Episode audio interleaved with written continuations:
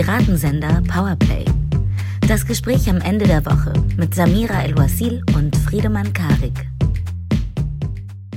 Schöne Grüße aus Hamburg-Altona. Herzlich willkommen zu Piratensender Powerplay Episode fünfundneunzig aus Hamburg, aus einem Hotelzimmer mal wieder, weil gestern Samira und ich in Hamburg aufgetreten sind. Hallo Samira. Hi Friedemann. Wie war's?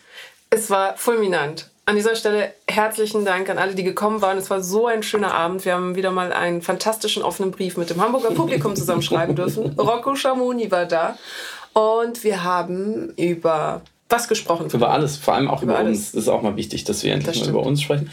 Aber an wen ging der offene Brief? Der ging natürlich an Gerhard Schröder. Gasgerd. Gasgerd. Wir, wir haben ja gesagt, wir verraten diese, also wir veröffentlichen diese offenen Briefe nicht, weil es muss ja in der Magie der Nacht bleiben. Es ist, man muss vielleicht auch dabei gewesen sein, um es in seiner ganzen Schönheit zu ergreifen. Aber wir dürfen verraten, wenn der offene Brief verfängt an, an Gerd, dann wird er bald F D P-Vorsitzender und Juror bei Die Höhle der Löwen. Und das war kein Versprechen, sondern eine Drohung. Oder was war die? Genau, wenn er dieses unmoralische Angebot nicht annimmt, dann, dann wird, muss er wieder S P D-Vorsitzender werden. Genau. Das war, glaube ich, so haben wir ihm die Instrumente gezeigt. ähm, aber über Gerhard Schröder reden wir heute ganz bestimmt nicht. Über wen reden wir auch nicht heute? Wir sprechen auch nicht über Friedrich Merz und sein Bauchgefühl in Bezug auf das Tempolimit. Das ist einfach nicht besprochen. Seien wir, seien wir so gut, wenn man... Ich, ich rede nicht darüber, aber ich, ich finde es schon einfach...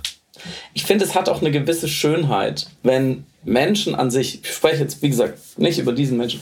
Menschen an sich, die eine öffentliche Position haben, auch, wie soll ich sagen, so frei sind. So unbenommen von irgendwelchen Zwängen durch die Realität oder sowas wie Wissenschaft, dass sie einfach entgegen... aller Forschung und auch des völlig gesunden Kleinkinder-Menschenverstandes, schnell fährt, verbraucht man Energie, dann sagen, aber mein Bauchgefühl sagt mir, das bringt nichts. Das hat auch eine, also das hat auch eine Leichtfüßigkeit. Das hat fast eine Eleganz. Kognitiv absolut nachvollziehbar, Team Selbstermächtigungssimulation. Toll, dass Merz da so ein Selbstvertrauen hat in Bezug auf seinen Bauch. Ja, vielleicht ist er ein Manifestierer, vielleicht geht er ins Yoga. F- Wer weiß. Vielleicht wünscht er es sich einfach. Ja. Ja. Mal gucken, was er sich als nächstes... Vielleicht fliegt er auch nur aufgrund der Kraft seiner Gedanken. Weil sein Bauchgefühl sagt natürlich. Ihm, er kann fliegen. Natürlich, das würde dann das auch den Vorwurf auf ihn, dass er so viel verschwendet, stimmt. Ja, aber das ist einfach fast seine Gedankenenergie. Das ist total toll. Selbstermächtigung ist das richtige Stichwort. Das hat fast Pippi Langstrumpf-Energie. Ja. Ich mache mir die Welt, wie sie mir gefällt und dann ist es schon ganz gut. Aber wir wollten nicht drüber sprechen. Worüber reden wir denn heute? Das führt uns aber trotzdem zu den Themen, über die wir heute nämlich sprechen wollten. Mhm. Also ein Thema, das wir, und der Transparenz, aber wir haben auch gestern in Hamburg darüber gesprochen und würden es gerne vertiefen, das uns bewegt hat, ist medial die Nutzung, aber auch politisch die Nutzung der Angst bzw. die Auseinandersetzung mit der Angst in Bezug auf verschiedene Themen. In Bezug beispielsweise auf das Gas, mhm. was politisch und in der Kriegspsychologie natürlich genutzt wird und werden kann, was medial genutzt wird. Mhm. Und äh, das hat uns zu der Frage geführt, wie anfällig oder wie gefährlich, wie problematisch, wie sehr sollten wir das Instrument der Angst durchdringen als Hebel, um gesellschaftliche Veränderungen hervorzuführen mhm. oder gesellschaftliche Aufklärung. Mhm. Dann haben wir eigentlich genug, genau richtig viel, nicht genug oder schon zu viel Angst vor der Klimakrise. Und wie unterscheidet man die verschiedenen Grade der Angst mhm. sozusagen? Weil für manche könnte es ja sein, dass eine Information schon Panikmache ist. Also zum Beispiel sowas zu sagen wie, wir werden alle sterben, wenn wir nichts machen. Würden manche WissenschaftlerInnen sagen, ja, das ist die Möglichkeit. Und andere würden sagen, ah, Defetismus, komplett mhm. negativ, mhm. voll pessimistisch, Angstmache, Panikverbreitung. Mhm. Ich krieg's manchmal nicht unterschieden. Und deswegen fand ich das interessant, mit dir mal so, das so ein bisschen mal die Gerade abzuhorchen. Unbedingt, weil die Manifestation der, ich, hab, ich wollte mir ab jetzt angewöhnen, nicht mehr Klimakrise zu sagen, weil ich finde, Krise ist wirklich, ist ein kaputtes Wort auf eine Art, sondern wirklich immer Katastrophe zu sagen, weil die Bilder, die wir gesehen haben, waren ja auch auf eine Art wieder katastrophal. Was war es? A vierundvierzig zwischen Frankfurt und Kassel, ist ja schon selber wieder ein Meme geworden. Mhm. Die Waldbrände, die da bis an die Autobahn heranreichten und das hat der deutsche Autofahrer im guten deutschen Wald noch nicht gesehen. Mhm.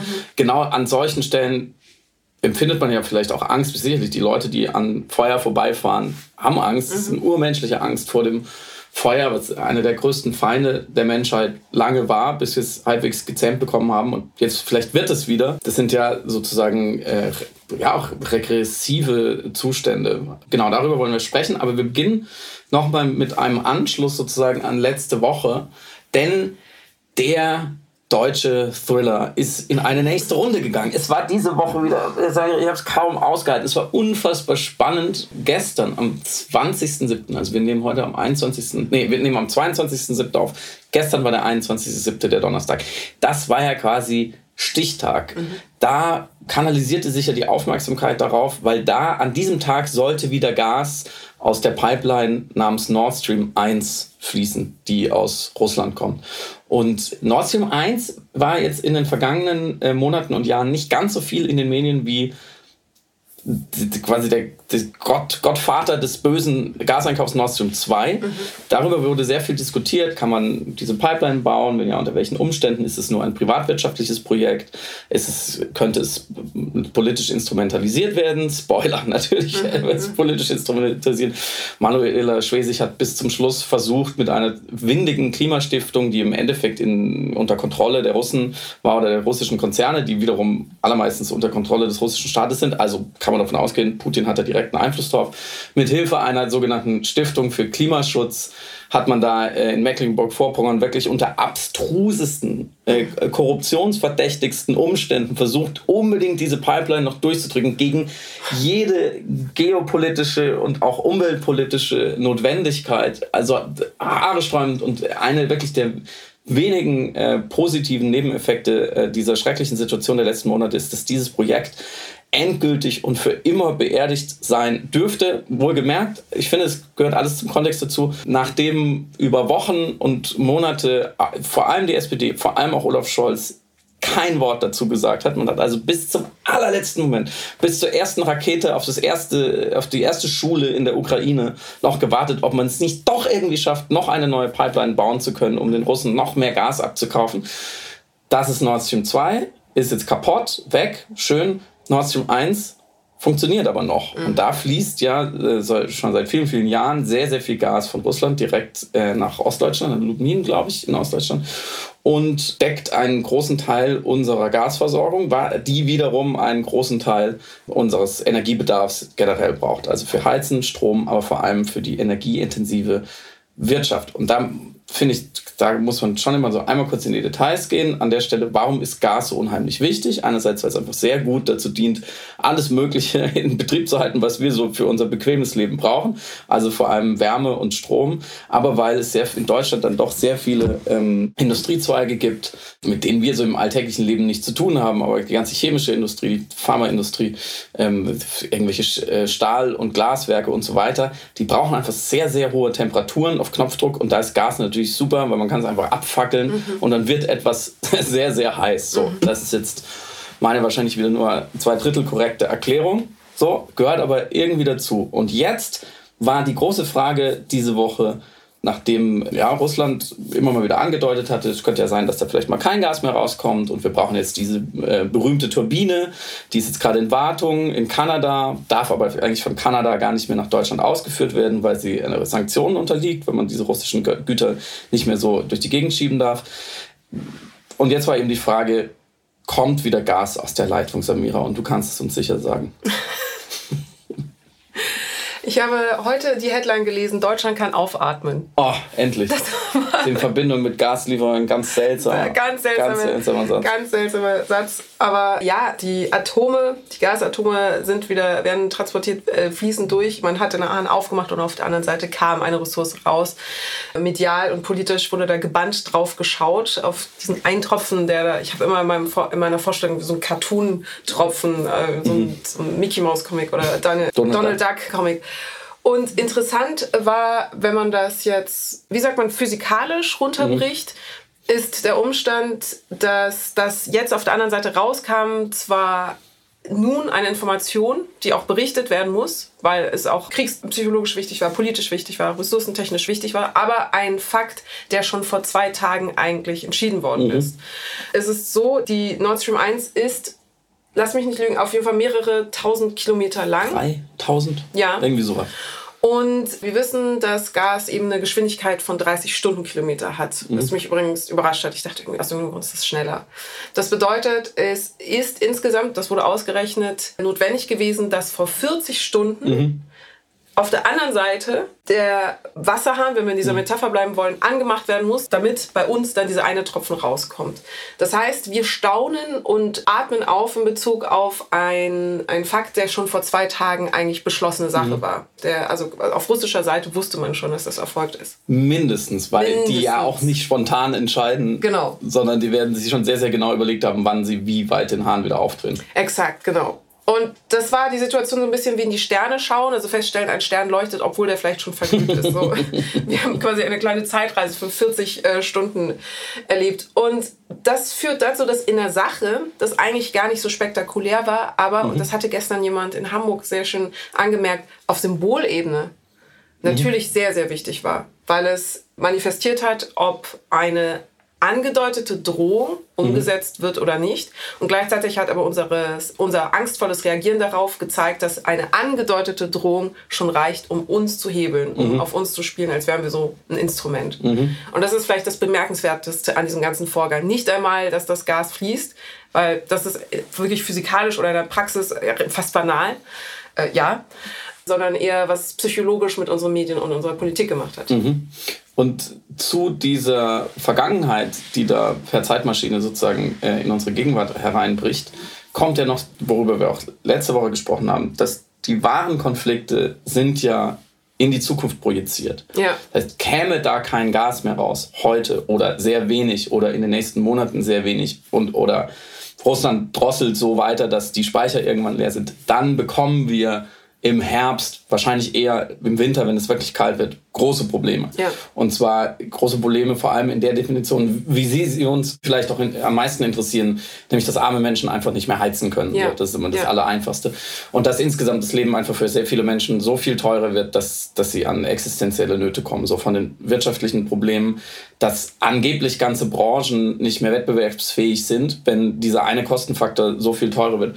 So ganz zu schweigen und die Kaskadeneffekte und so weiter. Das will man auf jeden Fall nicht haben. Aber es sind alles Dinge, die jetzt in diesem Moment erstmal nicht akut auftreten und auch nicht auftreten würden. Natürlich, wenn Russland jetzt tatsächlich am morgigen Samstag jegliche Gaslieferungen einstellen würde, dann wäre das Problem auch relativ schnell in der Gegenwart. Trotzdem sind es immer Szenarien, Abschätzungen, wie lange halten die Speicher, wie immer bei Ressourcen. Also so, irgendwann gehen sie aus, aber dann äh, baut sich sozusagen die, die Knappheit erst auf. Also ist es eine komische Gemengelage und du hast es eben schon angedeutet, die, die weitere Dimension der psychologischen Kriegsführung darf man auf keinen Fall unterschätzen. Ganz im Gegenteil, die müsste eigentlich, finde ich, für eine sinnvolle, im guten Sinne egoistische Bewertung äh, der Lage aus Deutschland heraus eigentlich die primäre Rolle spielen, weil man ja wirklich sagen kann, dass Putin, ja, er hat ein Instrument, er hat eine Flöte, auf, die, auf der steht Deutschland drauf. Mhm. Ich kann auch sagen, er hat eine Voodoo-Puppe gebastelt aus mhm. diesem Gas und da kann er jetzt Nadelstiche reinsetzen und dann schreien wir jedes Mal Aua. Mhm. Dazu gleich noch mehr, wie verschiedene Politiker das dann vielleicht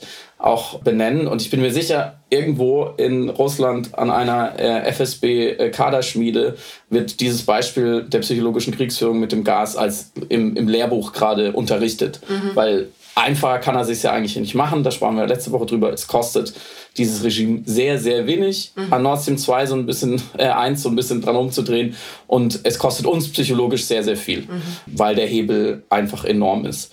Deswegen würde mich interessieren, wie du den Umgang der Politik, vor allem auch den, sozusagen das, das Management der Psychologie der Bevölkerung, bewertest du sie? Ich, das ist ambivalent und ich glaube, das liegt in der Natur der Angst, die verbreitet wird, wenn man eine Warnung ausspricht mhm. oder wenn man eine Befürchtung zumindest anmerkt. Weil wenn wir einen Schritt zurückgehen, ist ja erstmal zu warnen oder äh, etwa eine Sorge zu haben, in, eine, in die Zukunft projiziert, projizierte Sorge, etwas Besonderes. Mhm. Das ist ja nicht unvernünftig. Das ist ja auch, was wir in Bezug auf die Klimakrise fordern. Dass man zukunftsorientiert schaut und guckt, was sind jetzt die Konsequenzen und können wir jetzt schon etwas daran ändern, damit wir nicht erst das Problem lösen müssen, wenn es da mhm. ist. Also nicht reaktiv sein müssen, sondern zum Beispiel proaktiv.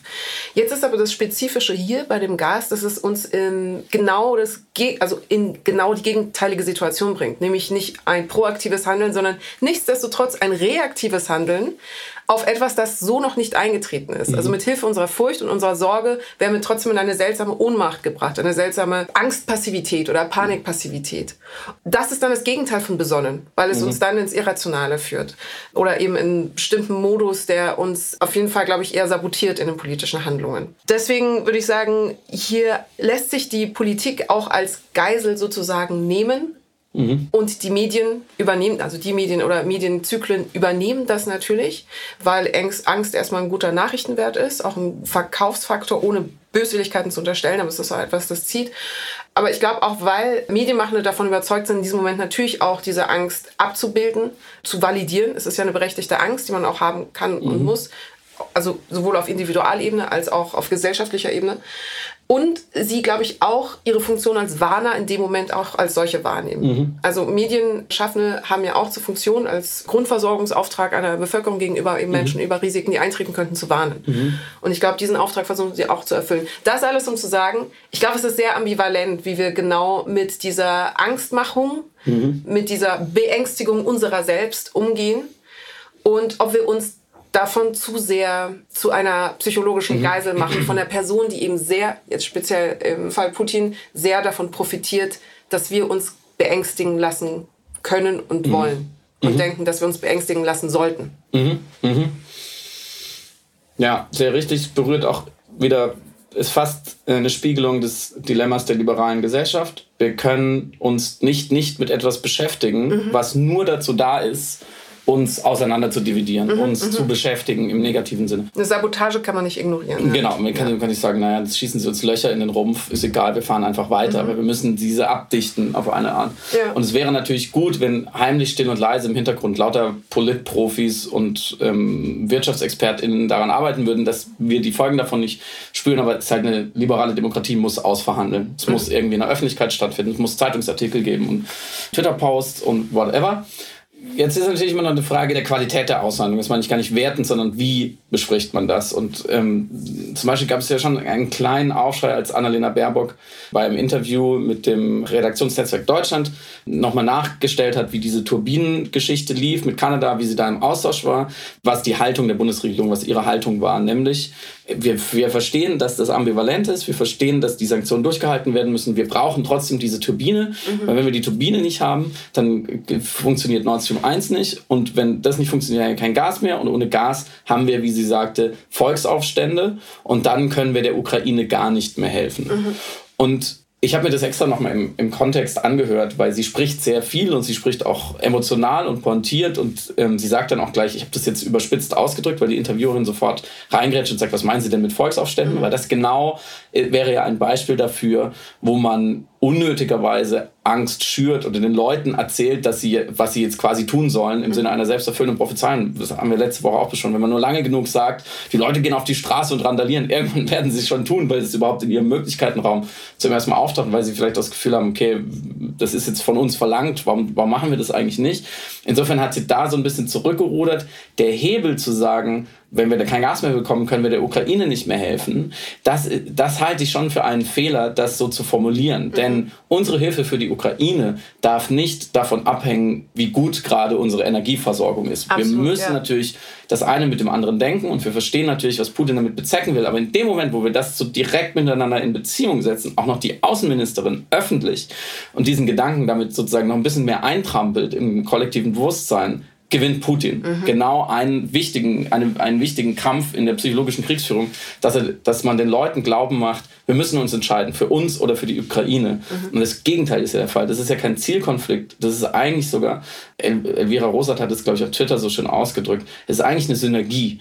Wir müssen es synergetisch denken. Wenn wir der Ukraine helfen, helfen wir mittel- und langfristig auf uns. Und im ersten Moment mag es sich so anfühlen, als wäre es ein Eigentor, weil dann weniger Gas durch die Leitung kommt. Aber langfristig ist auch das gut, weil wir wollen weniger Gas von Russland kaufen. Aus ganz vielen Gründen und nicht zuletzt auch aus egoistischen Gründen. Es ist besser für Deutschland, wenn wir weniger Gas von denen bekommen. Okay, dann haben wir jetzt die Situation, wir dürfen uns nicht entmächtigen lassen mhm. durch Szenarien und Modellierungen oder hypothetische Prämissen mhm. und mehr Angstszenarien. Und dennoch müssen Menschen ja mobilisiert werden, sich dazu zu verhalten. Warum? In Bezug auf, wenn es sie akut bedroht. Also als Beispiel dann wieder die Klimakrise oder jetzt genau, die aber, Hitzewellen. Aber, aber in der, in der Gasproblematik? Nicht. Ja, genau. Das genau. finde ich einen wichtigen Unterschied. Ja, absolut. Klar kann ich jetzt schon von den Leuten verlangen, dass sie Strom sparen sollen, aber das ist, finde ich, ein bisschen, das muss über einen anderen Hebel kommen, finde ich. Die Leute sollen nicht Strom sparen, weil sie Angst haben. Ja, genau. Und das ist meine Frage ja. an dich. Also es ist, du sagst, der Hebel muss ein anderer sein, der Motivator sollte mhm. ein anderer sein, sich irgendwie dazu zu verhalten, aber es darf eben nicht Angst sein. Weil Angst in diesem Fall ein schlechter Ratgeber ist. Ja, aber es ist ein schlechter Ratgeber, weil man, glaube ich, immer die Gefahr läuft, in eine Angstspirale zu kommen. Ich glaube, es tut einer Gesellschaft nie gut, wenn sie aus Angst kollektiv handelt, weil die Bedrohung einfach auch keine existenzielle ist, weil es kann natürlich auch Abstumpfungseffekte geben, dass die Leute merken, naja, jetzt hatte ich irgendwie einen Monat Angst, ist irgendwie nichts passiert, kann ich auch wieder aufhören. Mhm. Und weil wir, wie wir letzte Woche besprochen haben, um das durchzuhalten, was wir ja im Idealfall gerne durchhalten würden, nämlich echten Winter mit gewissen Härten und noch länger diese, dieser offene Krieg und auch der Konflikt mit Russland, der ja auch nicht im Februar oder März nächsten Jahres erledigt sein will, dazu braucht man sowieso einen anderen Motivator als Angst ja. in, in erster Linie. Dazu braucht man das, was wir letzte Woche besprochen haben, ein gemeinsames Ziel. Dann lass uns das jetzt, das würde ich sehr gerne nämlich jetzt auf die Klimakrise beziehungsweise auch auf die Hitze, die wir gerade spüren, anwenden. Mhm. Weil ich glaube, da muss man es dann auch nochmal auseinander ziselieren. Mhm. Weil ich glaube, da ist es mir noch gewahrer geworden, wie unterschiedlich doch Angst als Hebel in dem Moment funktioniert. Beispiel zur Hitzewelle. Es gab, haben wir ja gemerkt, eben sehr starke Temperaturen, wovon Menschen, insbesondere alte Menschen, chronisch kranke Menschen, Kinder, Säuglinge sehr betroffen waren. Und es war wichtig, ein Bewusstsein zu schaffen, dass das eine existenzielle Bedrohung mhm. ist.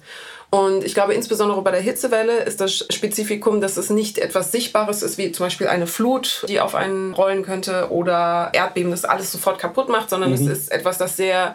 Was ist das Adjektiv, was ich suche? Na, es ist vor allem abstrakter, es manifestiert sich nicht. Du kannst Hitze viel schlechter sehen. Du, ja, genau. Also du, aber vor allem ist es etwas, das graduell erfolgt. Mhm. Also du merkst erst, dass der Asphalt etwas weicher wird und das Gras etwas grüner ist. Und insgesamt merkst du ein schleichendes Unbehagen mhm. und ein schleichendes Unwohlsein. Aber es ist nicht eine Planke, die auf den Kopf fällt oder ein ja. Stein oder so. Genau. Und dementsprechend muss ein fast alarmierendes Bewusstsein dafür ja geschaffen werden, dass Menschen gewarnt werden, so, sie müssen aufpassen, dass sie eben keinen Hitzeschlag bekommen, weil Organversagen und dann mhm. tot. Und in diesem Fall, das ist sozusagen die Ausnahme, wo ich dann Medien das Zugeständnis machen würde, dass es wichtig ist, eine gewisse Form von Alarmismus zu verbreiten oder wohltemperierter Panik zu verbreiten, finde ich es rechtmäßig zu sagen, Hitze tötet. Mhm. Geben Sie auf sich Acht, Ausrufezeichen. Schützen Sie sich. Sie könnten an dieser Hitze sterben, damit das Bewusstsein da ist. Mhm. Und ich habe mich dann gefragt, warum bin ich hier sozusagen kulanter, wo ich normalerweise Medien in so einer Aufarbeitung nur Angstmacherei und Panikmache unterstellen und vorwerfen würde. Mhm. Warum ist, weil die Bedrohung existenzieller und äh, näher ist, echt, also in Anführungszeichen eine echte körperliche Bedrohung darstellen würde, mhm. weil hier gewarnt werden muss, weil ich glaube, dass nur über Angst die Leute darauf aufmerksam gemacht werden. Also warum, beantworte mir meine Psychologie, Friedemann. Deine halb rhetorische Frage. Ich kann, genau. Alles das, was du gesagt hast, ich kann es dir natürlich für dich nicht endgültig äh, beantworten, aber Teil der Antwort ist sicherlich die Feststellung, wir kommen ja nicht von einem kommunikativen Nullpunkt mhm. auf dem, auf dem Barometer der Angst und der Angstvermittlung und auch der Urängste. Ich habe vorher in Bezug auf Feuer da, da, davon gesprochen. Ja. Wofür hat der Mensch einfach instinktiv Angst? Das ist natürlich das Feuer.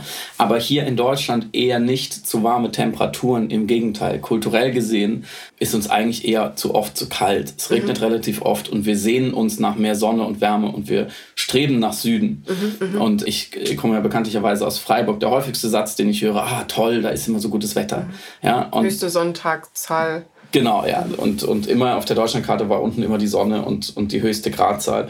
Das heißt, Lufttemperatur, die so heiß wird, dass sie uns wirklich physisch töten kann, das kennen wir in Deutschland einfach so noch nicht. Mhm. Aber Lufttemperatur, die so kalt wird, dass man erfriert, mhm. das ist uns, das sitzt uns tief in den Genen. Das mhm. kennen wir seit Tausenden von Jahren. Und das haben wir erst in relativ jüngerer Vergangenheit besiegt. Und selbst das nicht, es gab ja auch in früheren Wintern schon immer wieder viel zu viele Obdachlose äh, oder äh, andere arme Menschen oder, oder Rentner, die nicht mehr richtig aufgepasst haben oder wie auch immer, äh, die tatsächlich erfroren sind. Mhm. Aber im Hitzschlag gestorben, das ist ein relativ junges Phänomen. Das heißt, da müssen Medien ja erstmal sowohl gegen diesen, ja, kann man sagen, Wahrnehmungsfehler oder diese Unachtsamkeit der Bevölkerung mit guten Gründen arbeiten, aber auch gegen ihre eigene. Daher kommen ja äh, diese Symbolbebilderung von Hitzewellen und eigentlich ja schon im Teil der Klimakatastrophe mit so Schwimmbadbildern. Mhm. Weil der Deutsche an sich sich erstmal freut, wenn gutes Wetter ist, mhm. weil das heißt irgendwie Eis essen, Schwimmbad, wann wird's mal wieder richtig Sommer? So der alte Rudi Carrell-Hit war's, oder? Mhm, ja, aber Rudi Carrell, genau. Sommer, ja. ja, genau. Und das ist beim, bei, beim Erfrieren natürlich nicht so.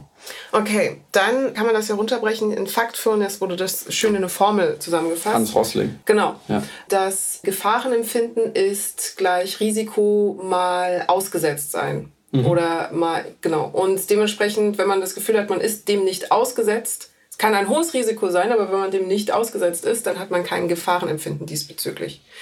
Das bedeutet, man muss darauf aufmerksam machen, man ist dem ausgesetzt, ohne es zu wissen, beziehungsweise man mhm. hat das noch nicht trainiert, diese Wahrnehmung. Könnten wir das nicht mehr, diesen Alarmismus, diese wohltemperierte Panik dann übertragen auf Umgänge, was die Klimakrise mhm. als solches angeht? Weil sich ja auch anbietet mit der Hitzewelle als Manifest, als konkrete Manifestation, das wird ja immer häufiger stattfinden nun, als konkrete Manifestation dessen, was die Klimakrise uns für weitere Konsequenzen in unserer Lebzeit bringen wird.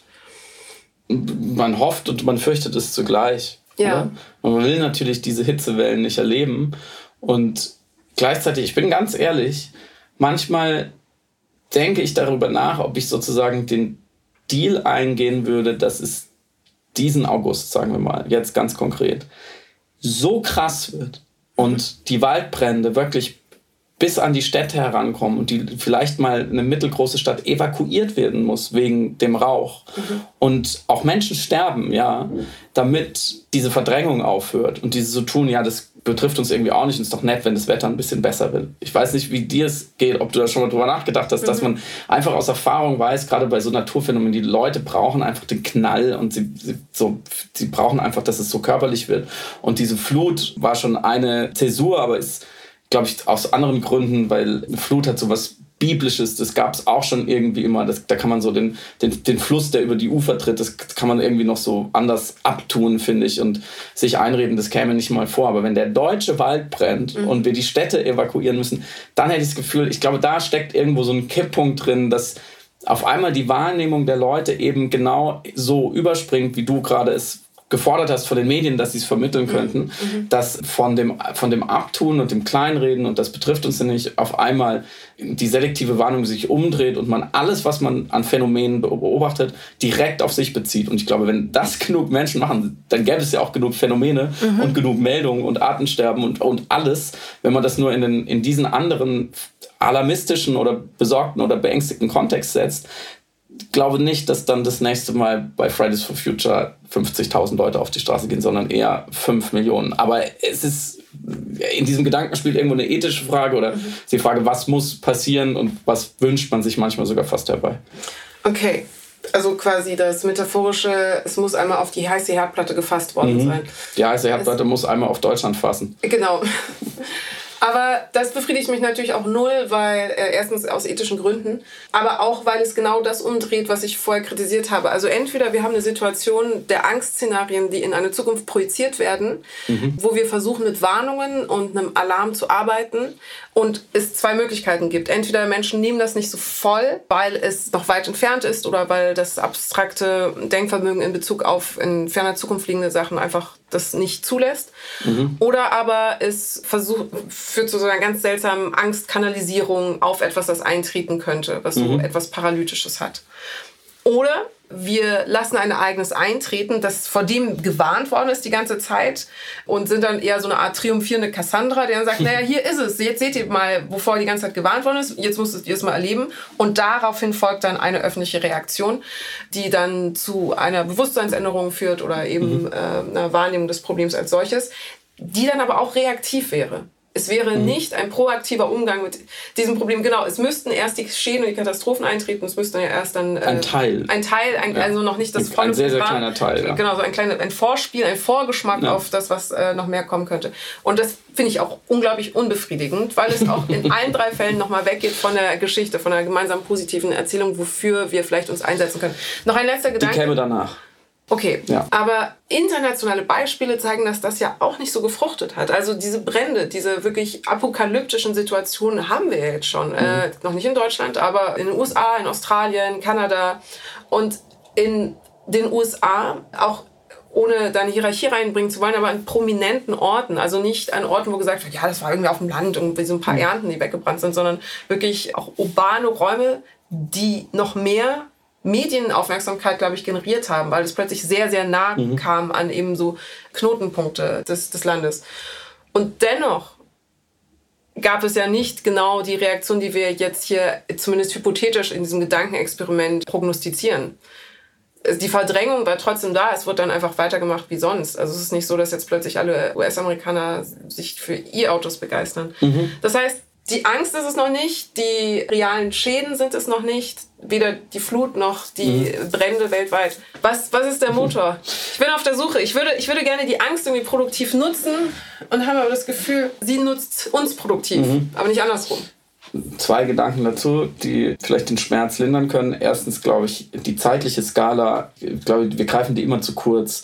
Gerade in den U S A, gutes Beispiel, ist ja Klimaschutz immer schon ein sehr, sehr kleines Thema gewesen. Außer in so einer kurzen Phase, witzigerweise Anfang der achtziger, da, da kam es ja auf und seitdem nicht mehr. Und da dauert es natürlich auch viel länger, aus verschiedenen Gründen, es würde jetzt hier zu weit führen, warum diese Gesellschaft dann noch etwas resilienter ist gegen diese Erkenntnis und dann das Handeln. Und trotzdem war ja ähm, Joe Biden kurz davor, leider hat es nicht funktioniert, aber es ist ein großes Wahlversprechen, mit einem Green New Deal wirklich die ambitionierteste und interessanterweise auch marktlogischste Klima- Gesetzgebungsinitiative zu starten. Wirklich ein, ein riesiges Paket an Subventionen und Infrastrukturmaßnahmen. Mhm. So. Also da steht man nicht bei Null, natürlich noch lange nicht so weit, wie man stehen sollte. Und ich gebe dir völlig recht, es ist schon erstaunlich, was alles schon kaputt gehen kann und wie viel, wie viel Anzeichen des Systems, dass es kippt, wir schon haben, ohne dass die ganz große Panik ausbricht. Und das ist mein zweiter Gedanke. Das liegt, glaube ich, in erster Linie daran, dass auf einen exogenen Schock oder einen exogenen Effekt von außen, der dann Angst auslöst. Also der Wald brennt, ich habe Angst. So. Der, der Mensch kann ja auf solche äh, Einflüsse, auf solche singulären exogenen Schocks, immer, hat er immer drei Varianten, wie er reagieren kann. Also das berühmte Fight or Flight mhm. or Freeze. So. Also wir können entweder in Aktion kommen und dagegen kämpfen oder wir können in Aktion kommen und wegrennen. Und wenn beides nicht geht, dann gibt es die sogenannte Schockstarre. Mhm. Und das ist nicht, das ist nicht dumm, ich will das gar nicht bewerten. Das ist natürlich an vielen Stellen der Spätmoderne eine schlechte Strategie, so viel ist klar, aber es ist nur menschlich. Mhm. So, und ich glaube, wir befinden uns deswegen gerade auch an vielen Stellen in einer Schockstarre, weil weglaufen, wissen wir, funktioniert nicht. Das glaubt nur Elon Musk, dass mhm. wir den Mars besiedeln, ist natürlich völliger Mumpitz. Und ich, interessanterweise hat er ja da auch viele Anhänger oder diese Ansätze haben ähm, doch schon viele AnhängerInnen und ich würde auch so einen gewissen Fatalismus, so einen Doomerism, dass man sagt, es ist eh alles egal, nach mir die Sinnflut, ist für mich auch eine Art von äh, Flight, ist von mhm. Weglaufen, mhm. Ähm, so halt, deswegen heißt es ja Eskapismus, aber halt psychologische Art, okay, können wir wegsortieren, interessiert uns nicht. Mhm. Fight ist für viele Menschen einfach, für die allermeisten Menschen deswegen keine Option, weil sie nicht wissen wie, sie wissen nicht, mhm. wo sie ansetzen sollen und da streifen wir kurz den Verzichtsdiskurs oder die Individualisierung. Da merken die Menschen, das bringt nichts, beziehungsweise sie tun es schon, sie sparen schon ein und trotzdem brennen die Wälder. Also Fight ist, die wenigsten Menschen würden eine Antwort darauf haben, was, was heißt denn jetzt der Fight für mich ganz besonders? Also verfallen wir in eine Schockstarre. Mhm. Und da kommt diese, da sind wir wieder bei der Wichtigkeit einer gangbaren Option unter den gegebenen Voraussetzungen und die, der Erzählung dazu, um mal viel mehr Menschen aus der Schockstarre und vielleicht auch ein paar Eskapisten, wobei die mich am wenigsten interessieren, die kommen dann schon von alleine, weil die wollen ja eigentlich, die sind ja schon sehr nah am Fight dran, sie haben nur keinen, keinen, keinen Weg sozusagen. Wenn man, wenn man den Trichter öffnet für eine Fight-Option, ich glaube, dann können interessante Dinge passieren. Mhm, mhm. Hast du eigentlich Angst? Vor was? Willst du generell? Ja. Ich habe Angst, dass das Mikro nicht läuft, wenn wir aufnehmen, dass wir hinterher böse E-Mails kriegen. Ähm, nee, also vor der, ich habe in der Gas, sogenannten Gassituation habe ich keine Angst und äh, in der Klimakrise, ich habe vor einer Sache Angst, ähm, dass wir zu lange brauchen. Ja. Weil tatsächlich ja, wenn man den richtig, richtig echten ExpertInnen zuhört, zeigt das System ja gerade Anzeichen, dass es auf einen Kipppunkt zuläuft. Ja. Also wir kennen ja diese Kipppunkte, äh, Abstreichen des Go- Abreißen des Golfstroms und das endgültige Aufweichen, äh, Auftauen der Permafrostböden und der, des arktischen Eises und so. Dinge, die man nicht wieder zurückentwickeln kann und die das ganze System beschleunigen in eine Richtung. Und das sehen wir schon, das passiert ja schon. Mhm. So. Mhm. Ja, es ist noch nicht zu spät, das wieder aufzuhalten, aber dafür muss natürlich die, sozusagen die Vollbremsung und Richtungswechsel sein. Und ich glaube auch, dass wir das schaffen können. Ich glaube nur, die Chance, dass wir es in der richtigen Zeit schaffen, ist nicht so groß. Und davor habe ich Angst, weil das wäre eine richtig bittere Niederlage für die Menschheit, wenn sie am Ende sogar das Richtige tut, aber zu langsam. Aber ähm, ich, ich habe, glaube ich, gerade einen Denkfehler. Wenn es zu langsam, also wenn die Kipppunkte erreicht werden, dann ist ja eh eine Irreversibilität da. Für die einzelnen Kipppunkte, aber noch nicht für das ganze System. Aha, okay. Also wenn jetzt der Golfstrom abreißt und das, der Perm- die Permafrostböden sind alle aufgetaut, aber wir stoppen morgen jegliche Emissionen, ja, können wir es trotzdem noch schaffen. Und was würde dann in dem Kontext bedeuten, zu spät gehandelt? Zu spät unsere Emissionen gesenkt, weil das ist das, worauf wir direkt Einfluss haben. Okay, verstehe. Weil die, das, die anderen, diese Kipppunktfaktoren sind ja sekundäre Effekte. Mhm, okay. Durch steigende Temperaturen. Das heißt, deine Angst ist nicht mal nicht, dass wir es nicht hinkriegen. So viel Vertrauen und Optimismus hast du oder möchtest du haben. Das macht ja dann im Endeffekt keinen Unterschied. Ja. Wenn wir es zu langsam hinkriegen, ja, wenn oder wenn wir es nicht hinkriegen, ist, ist das Gleiche. Dasselbe. Genau, okay, genau, das war jetzt genau meine Frage, ja, weil ich dachte, das heißt, ähm, aber dann runtergebrochen hast du Angst, dass wir es einfach generell nicht hinkriegen. Ja, Sorge. Ich glaube, Angst wird zu viel gesagt. Sorge. Ich, ich, also eher so eine rationale Sorge, weil ich sehe die Daten und beschönige sie, glaube ich, schon auch schon innerlich, weil die Chance ist, glaube ich, noch kleiner, als man denkt. Was, okay, woher ziehst du dann deinen Optimismus und deine Hoffnung? Oder was führt dazu, dass du dann trotzdem, dass wir hier darüber sprechen, dass wir Bemühungen anstellen, das irgendwie doch zu ändern, dass wir uns gedanklich überhaupt damit auseinandersetzen und nicht abschließen, nicht in Defätismus verfallen? Weil man sehr vieles Schlechtes über die Spezies Mensch und über die Menschheit als Soziotop, Makrosoziotop sagen kann. Wir machen ziemlich viel kaputt, aber wir haben auch ein paar krasse Sachen geschafft. Ja. Wir sind von unserem eigenen Planeten auf einen anderen Planeten draufgesprungen. Und zwar bevor wir eigentlich wirklich die Technologie dazu hatten. Und wir ja. haben seitdem schon ganz viel krassere Technologie dazu gewonnen. Es ist völlig in unserem Möglichkeitenraum. Und wir sind ja auch eine Spezies, die sich Geschichten erzählt, hast du vielleicht schon davon gehört. Ach, echt? Und, ja, und ähm, wir sind so sehr gute GeschichtenerzählerInnen und wenn wir uns, glaube ich, die richtige Geschichte über den richtigen Sprung erzählen, dann ist pure Magie möglich. Und letzter Punkt, wenn wir es schaffen, dann warten, glaube ich, danach aus unserer Sicht heute fast schon utopische Zustände, weil das würde zum Beispiel, wenn, wenn, wir, wenn wir es zum Beispiel mal, nur mal angenommen schaffen, was schwierig ist, aber nicht unmöglich, in fünfzig Jahren Die, den kompletten Energiebedarf der Menschheit aus erneuerbaren Energien zu speisen. Also für einen Menschen von vor zwanzig, dreißig Jahren klingt es wie pure Magie. Das wäre das wär fantastisch. Und so auf so sehr, sehr vielen anderen Ebenen auch. Und wenn wir es dann vielleicht noch schaffen, weil wir gemerkt haben, das eine hängt mit dem anderen zusammen, diese Welt auch ökonomisch gerechter zu gestalten, mhm. wäre es eine gute Welt. Ich habe jetzt, wir sind ja, wir kennen uns ja jetzt ein bisschen und haben auch sehr viel darüber gesprochen. Und ich habe jetzt, glaube ich, zum ersten Mal hundert Prozent, nicht hundert Prozent, aber ich habe verstanden, woher du tatsächlich deinen Menschheitsglauben hebelst. Nämlich, dass die Vorstellung dessen, was wir schaffen, wenn wir es geschafft haben, so schön ist, mhm. dass es für dich reicht, als Motor daran glauben zu wollen. Mhm. Was ich wunderschön finde, überhaupt nicht teilen kann, aber wunderschön finde. Bevor ich dich frage, wie es bei dir aussieht, würde ich mal sagen, also vielen Dank, aber da bin ich, glaube ich, ich, da bin ich völlig Durchschnittsmensch. So funktioniert der Mensch, der muss ja immer an den Best Case denken, um große Anstrengungen zu schaffen, sonst würde niemand einen Marathon laufen.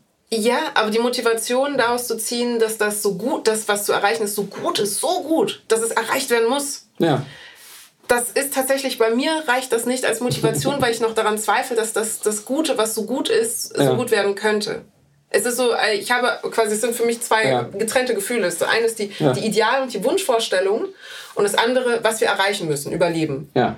Und bei dir ist es aber gekoppelt. Es ist Überleben, weil so wie wir dann überleben werden, ist es ein, Phanta- ein utopisches Überleben, ein schönes Überleben und dafür ist es besonders wert, dann ähm, ja, sich zu mobilisieren oder zu kämpfen oder sich einzusetzen. Genau, und das ist, das ist viel weniger Idealismus, Idealismus bei mir als, ich höre das von, einfach von Leuten, die viel mehr davon verstehen ja. als ich, die sagen, es gibt einen relativ engen Korridor, wohin wir hin müssen. Ja. Also zum Beispiel alles auf erneuerbare Energien umstellen. Zum Beispiel, jetzt ein Beispiel. Ja.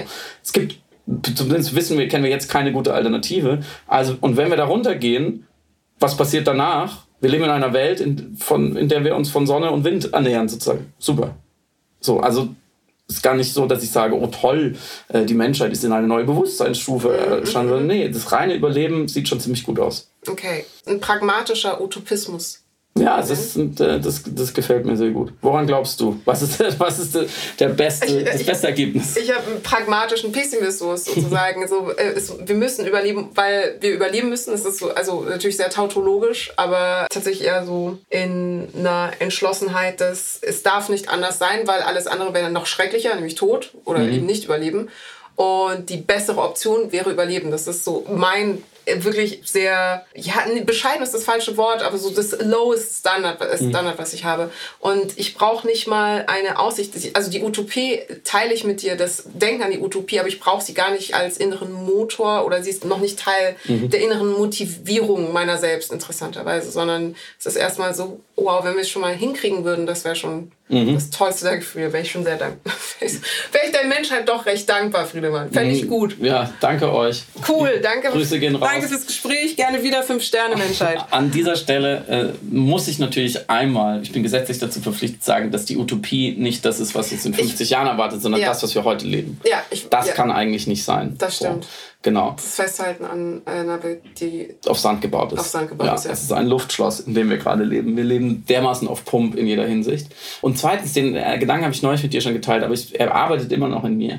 Was wir da verfeuern, diese fossilen Energien, die alles kaputt ja, machen. Ja. Die, man denkt immer, ja, das ist böse und Öl und so ist ja inzwischen wirklich Ausdruck des Bösen und man versteht auch warum. Ja. Man, ich würde sagen, böse zu nennende Menschen sehr viel Geld mit der Zerstörung der Welt verdienen anhand dieser fossilen Energien. Aber Erdöl zum Beispiel ist ja, ihr wisst, wusstet es bestimmt da draußen schon, es ist ja gepresste, tote Organismen, mhm. die über Millionen von Jahren sich abgelagert haben. Das heißt, wir verfeuern ja das, die Vergangenheit, das vergangene Leben gerade. Das finde ich einen irgendwie auch sehr berührenden Gedanken. Wir sollten damit aufhören, aber es ist trotzdem irgendwie berührend.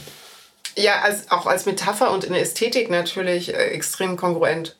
Ja. Also ja, eine rückwärtsgewandte Technologie, die mit äh, rückwärtigen Ressourcen arbeitet, klar. Ja, ich wollte dich fragen, mal ganz konkret, wenn bei deinem Ableben, was hoffentlich erst in hundert bis hundertfünfzig Jahren passieren wird, ja. lassen wir mal den ganzen Transhumanismus-Quatsch auch mal raus. Weil es ja. ist nämlich, glaube ich, auch ein Eskapismus zu sagen, ja, jetzt gerade funktioniert die Welt nicht so gut, dann lassen Sie mich einfach einfrieren, sollen Sie mich auftauen, wenn Sie alle Probleme wieder gelöst haben. Kurzer Einschub, einen Technologie-Optimismus hattest du ja gerade ja. selber angeführt. Also er ist ja, kommt ja, er ist ja gar nicht weit weg. Die ja, aber kein, ja, völlig richtig, aber kein, ich, ich meine keine Science-Fiction, ich meine nicht die eine Science Silver Bullet, die ja. eine Erfindung, den C O zwei Staubsauger ja, oder okay, so, klar. sondern da, da, da, wir haben ja alles schon alles, es ist ja alles da, ja. wir könnten es ja schon denken, es nutzen, Stimmt. wir müssen es nur äh, auf den Markt bringen. Aber bei, genau, bei deinem, bei deinem Ableben, so bei, in deinem letzten wachen Moment, wo du auf die Menschheit und diesen Planeten schaust und da steckt ja schon drin, es gibt uns noch mhm.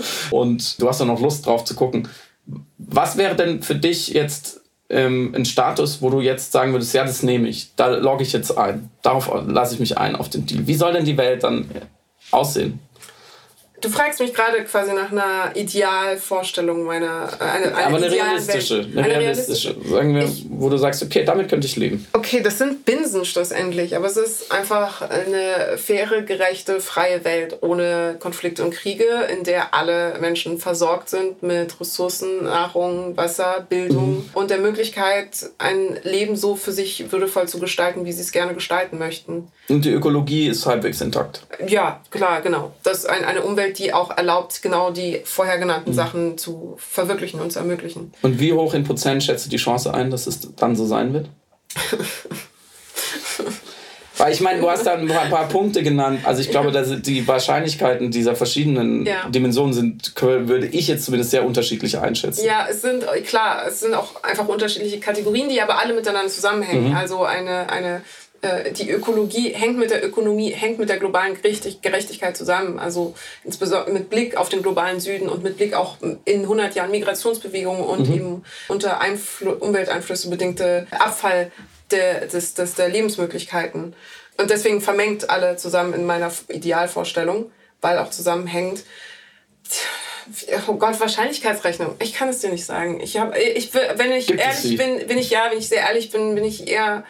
Bin ich pessimistisch? Ich will es nicht sein, aber ich bin es. Habe irgendwie anscheinend ein, ein schlechtes Menschenbild, was sich hier gerade offenbart. Nichtsdestotrotz blicken wir auch auf eine Menschheitsgeschichte zurück, die, und ich fand diese Ausführung von dir wichtig und schön, die belegt, dass wir nicht nur anpassungsfähig sind, sondern uns ja auch in der Lage sind, uns weiterzuentwickeln. Mhm. Was Gerechtigkeitsbestrebungen angeht, das können mhm. wir ja in der Menschheitsgeschichte nachvollziehen, nachweisen. Und wenn wir das jetzt noch hinkriegen, gerechter, globaler mhm. hinzuverteilen, hinzukriegen, ja. dann würden wir zumindest diesen Trend fortsetzen, ja. der letzten fünftausend Jahre, die ja. ein Mensch so hingelegt hat. Und ich finde, da, da hilft es auch immer wieder, wenn nur für die psychische Verfasstheit, aber auch für kluge Strategien oder politische Ziele oder Bewegungen, für die man kämpft, in der Analyse immer das große Ganze anzuschauen und die Verstrebungen und zum Beispiel zu sagen, Putins Regime ist eine fossile Kleptokratie, die lebt davon, einfach sehr viel Geld zu machen mit der Zerstörung der Welt und uns Sachen zu verkaufen, und sie hat aber auch ein Großmachtstreben und sie kann nicht ertragen Demokratisierungsbestrebungen in ihrer Nähe, weil dann wird es gefährlich, deswegen unter anderem ist er in die Ukraine einmarschiert, deswegen haben wir den Krieg, so jetzt in der Nutshell. So. Da sind sehr viele Dimensionen miteinander verwoben, nur auf der Lösungsebene, was machen wir jetzt?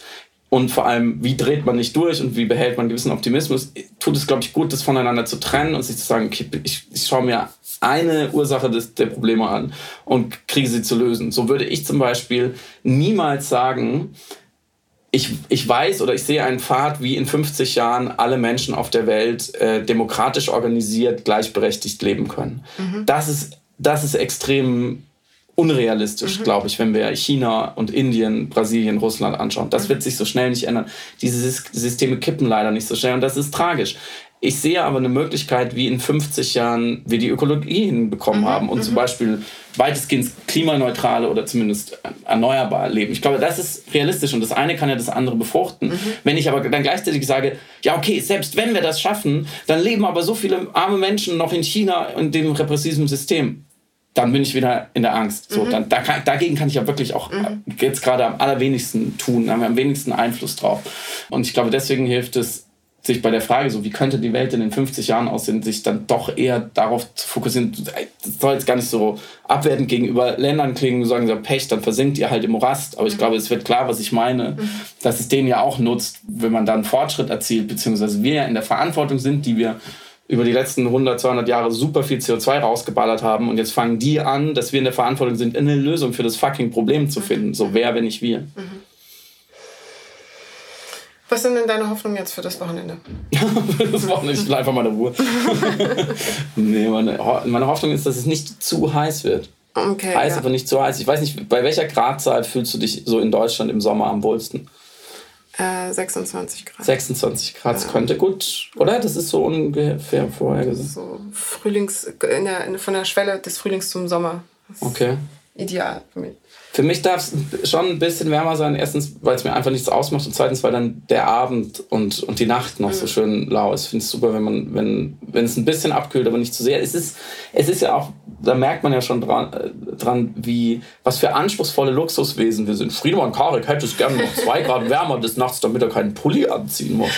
So, wir sind natürlich an gewissen Stellen äh, da auch sehr verwöhnt. Ein bisschen ignorant manchmal. Aber mein Vater, der ja auch Teil seiner Kindheit in der Wüste verbracht hat mhm. mit äh, Amplitude, wenn sogar ihm zu heiß ist in Deutschland, mhm. dann wissen wir, dass es irgendwie gerade ein klimatisches Problem gibt. Definitiv ein Problem. Willst du uns noch deine drei Top-Tipps gegen die Hitze verraten? Ähm, ich weiß nicht, ob ihr es wusstet, aber viel trinken hilft. Sehr wichtig, viel trinken. Nee, ähm, jetzt in aller Ernsthaftigkeit, ist, ist tatsächlich ein schleichendes Problem und achtet vor allem auf die Personen, von denen ihr wisst, ihr Organismus ist anfälliger für Hitze. Also eure Lieben, die alten Menschen, äh, eure Kinder, Paten, Nichten, Säuglinge natürlich und Leute, die irgendwie krank sind. Und Menschen, die in der Hitze arbeiten müssen. Und Menschen, die in der Hitze denen arbeiten müssen. Sollte man doppelt freundlich sein. Und doppelt äh, so viel Trinkgeld geben oh. im Zweifelsfall. Ja. Was ist dein Lieblingseis? Letzte Frage.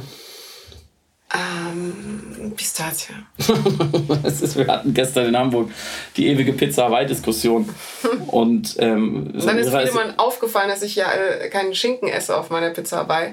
Und deswegen, das war dann eine größere Kränkung als Pizza, weil an und für sich, dass ich einfach Margherita mit Ananas esse. Aber machst du das wirklich oder hast du nur gesagt, um mich zu ärgern? Nein. Und Pistazieneis auch? Ja, was, was spricht denn gegen Pistazien? Das diskutieren wir nächste Woche. ähm, äh, wunderbares, schönes, nicht zu heißes Wochenende wünschen. Passt auf euch auf. Bis dann. Ciao.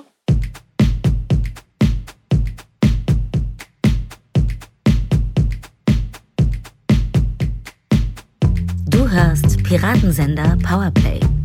Das Gespräch am Ende der Woche mit Samira El Ouassil und Friedemann Karig. Piratensender Powerplay ist eine Produktion von Stereotype Media in Kooperation mit Yam Yam, der unsichtbaren Tupperbox für den diskreten Foodie. Du möchtest Yam Yam zwei Wochen lang kostenlos testen? Abonniere diesen Podcast überall und gewinne gutes Korma. Bon Appetit!